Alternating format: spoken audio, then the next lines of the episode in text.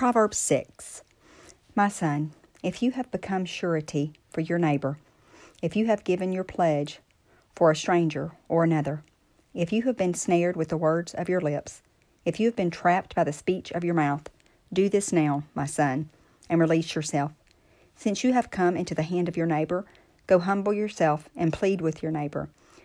Give no sleep to your eyes, nor slumber to your eyelids.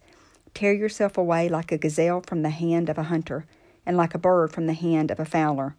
Go to the ant, O lazy one. Observe her ways and be wise, which having no chief, overseer, or ruler, she prepares her food in the summer, and brings in her provision in the harvest. How long will you lie down, O lazy one? When will you arise from your sleep? Yet a little sleep, a little slumber, a little folding of the hands to lie down and rest.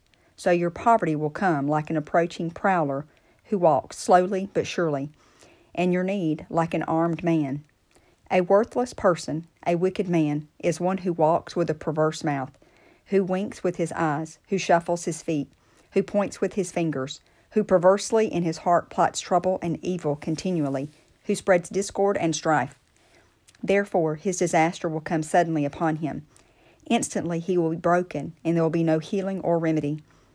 These six things the Lord hates. Indeed, seven are repulsive to him a proud look, a lying tongue, a hand that sheds innocent blood, a heart that creates wicked plans, feet that run swiftly to evil, a false witness who breathes out lies, and one who spreads discord, uh, discord among brothers.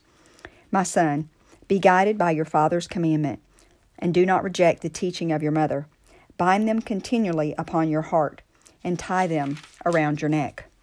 When you walk about, they will guide you. When you sleep, they will keep watch over you. And when you awake, they will talk to you. For the commandment is a lamp, and the teaching is light, and reproofs for discipline are the way of life, to keep you from the evil woman, from the smooth tongue of an immoral woman. Do not desire her beauty in your heart, nor let her capture you with her eyelashes. For on account of a prostitute, one is reduced to a piece of bread, and the immoral woman hunts the precious life. Can a man take fire to his chest, and his clothes not be burned? Or can a man walk on hot coals and his feet not be scorched?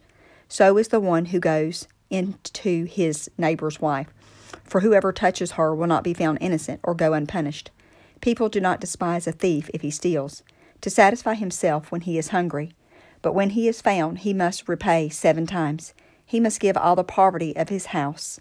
But whoever commits adultery with a woman lacks common sense and sound judgment and understanding. He who would destroy his soul does it. Wounds and disgrace he will find, and his reproach will not be blotted out. For jealousy enrages the husband. He will not spare on the day of vengeance. He will not accept any ransom, demanding full punishment, nor will he be satisfied, though you offer him many gifts.